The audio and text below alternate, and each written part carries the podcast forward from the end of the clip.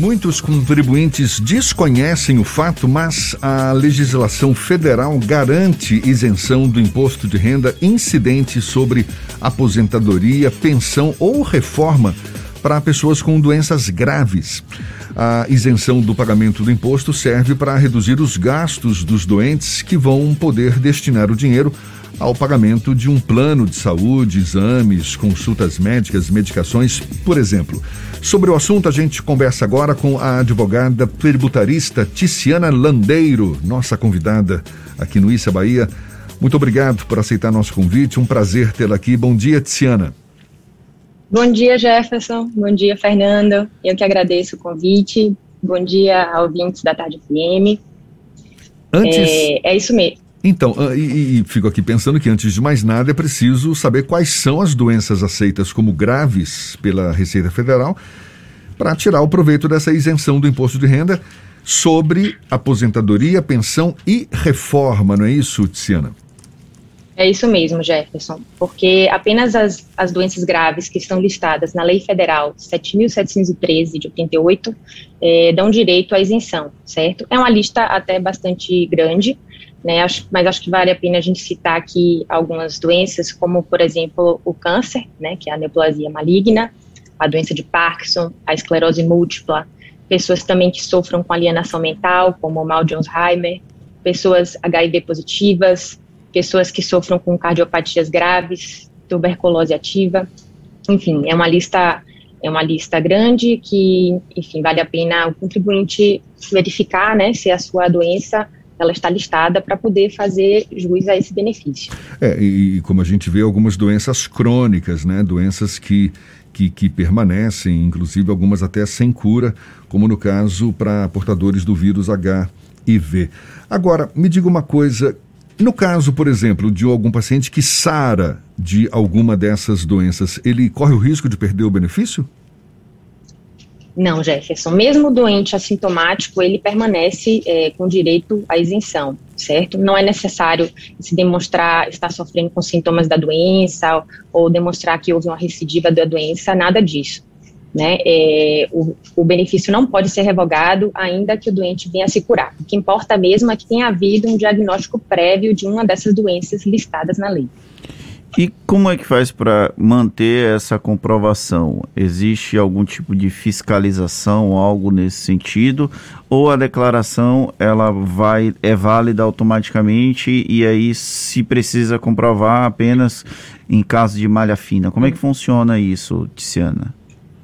É, na verdade, a comprovação precisa ser feita apenas no ato do requerimento, né? O contribuinte, ele pode fazer esse requerimento administrativamente ou já ajuizar logo uma ação judicial, certo?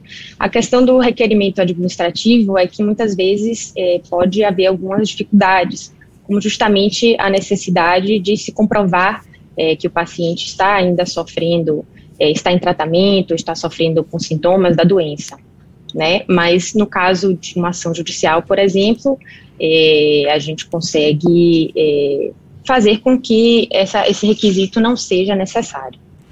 É preciso, desse caso, na parte administrativa, o auxílio de um advogado ou o próprio familiar do paciente ou o paciente pode tentar lograr êxito nesse tipo de ação? Não.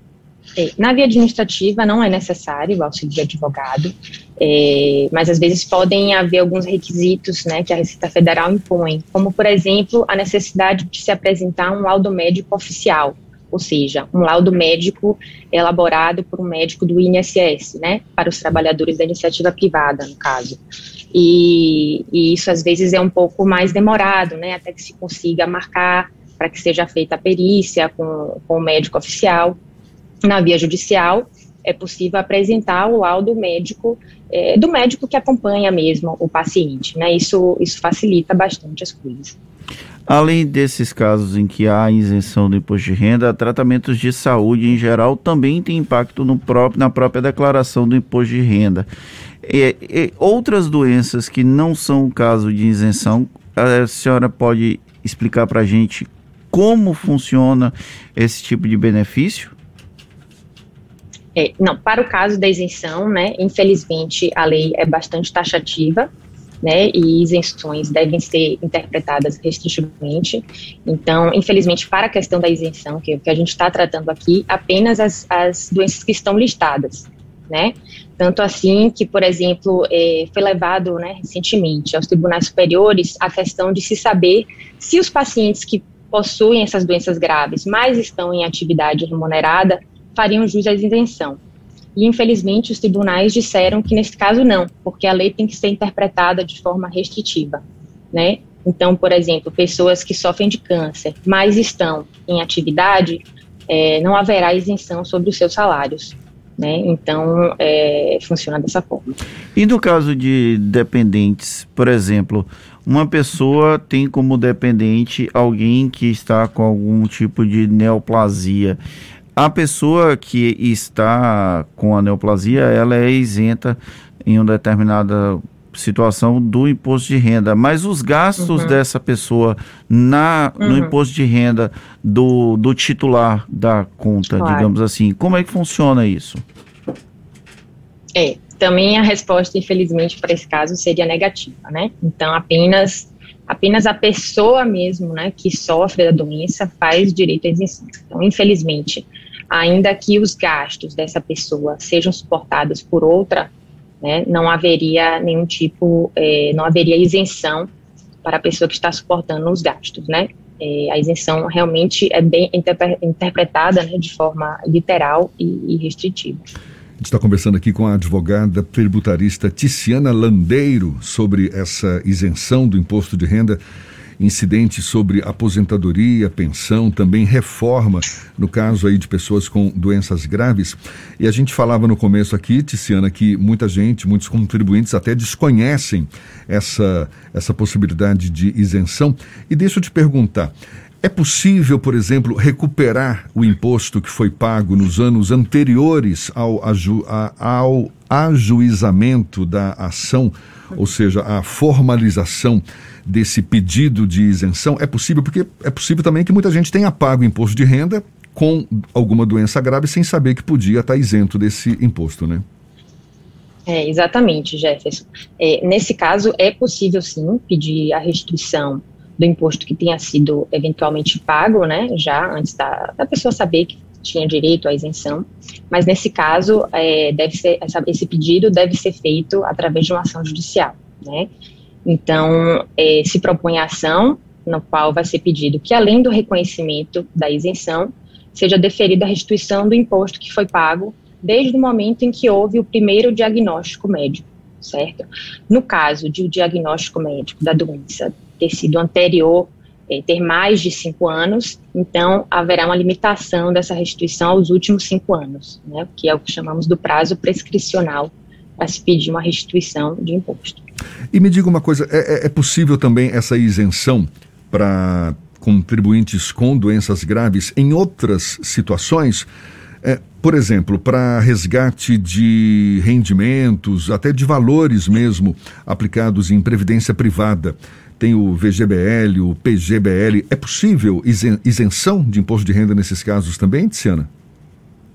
É possível sim. Né? Houve no ano passado, em agosto de 2021, o Superior Tribunal de Justiça eh, apreciou a questão de se saber se haveria isenção de imposto de renda sobre benefícios e resgates de PGBL, que é o Plano Gerador de Benefício Livre, ou VGBL, Vida Gerador de Benefício Livre. Né? E, felizmente, entendeu-se que sim, há direito à isenção também sobre esses rendimentos, porque, na verdade, tratam-se também né, de planos de previdência privada. Então, é possível também fazer esse pedido né, de declaração de isenção sobre esses valores. Maravilha. Ticiana Landeiro, muito obrigado pela sua disponibilidade, advogada tributarista, esclarecendo para a gente esses pontos referentes à isenção do imposto de renda para pessoas com doenças graves. Muito obrigado mais uma vez, bom dia e até uma próxima, yes. Tiziana. Obrigada, eu que agradeço, bom dia. Olha, e se você quiser checar esse nosso papo todo, vai estar disponível logo mais na íntegra nos nossos canais no YouTube, Spotify, iTunes, Deezer e também no Instagram. Agora são 7h38 na Tarde FM.